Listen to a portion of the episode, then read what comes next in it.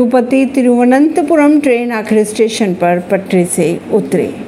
तिस्ता से तलवाड़ की जमानत मामले में सुप्रीम कोर्ट की सुनवाई हुई पूरी। चमोली में करंट लगने से घायल लोगों को देखने एम्स पहुँचे सीएम पुष्कर सिंह धामे। कर्नाटक विधानसभा से बीजेपी के नौ विधायक हुए सस्पेंड। हिमाचल प्रदेश के बाढ़ राहत कोष में पाँच करोड़ रुपए देंगे हरियाणा सरकार। नेपाल में छानबीन के दौरान सीमा हैदर और सचिन की शादी के कोई पुख्ता सबूत नहीं मिल पाए। इंडिया गठबंधन पर बोले मंत्री प्रहलाद जोशी, ये नई बोतल में पुरानी शराब पेश की जा रही है। सरकार की बात करें तो अब तक सत्तर रुपये प्रति किलो में टमाटर बेचेगी सरकार पहले अस्सी रुपये रेट रखा गया था। मानसून सत्र से पहले संसद में एनडीए की बैठक, लोकसभा स्पीकर ओम बिरला ने की अध्यक्षता। ऐसी ही खबरों को जानने के लिए जुड़े रहिए जनता सरिश्ता पॉडकास्ट से, परवीन दिल्ली से।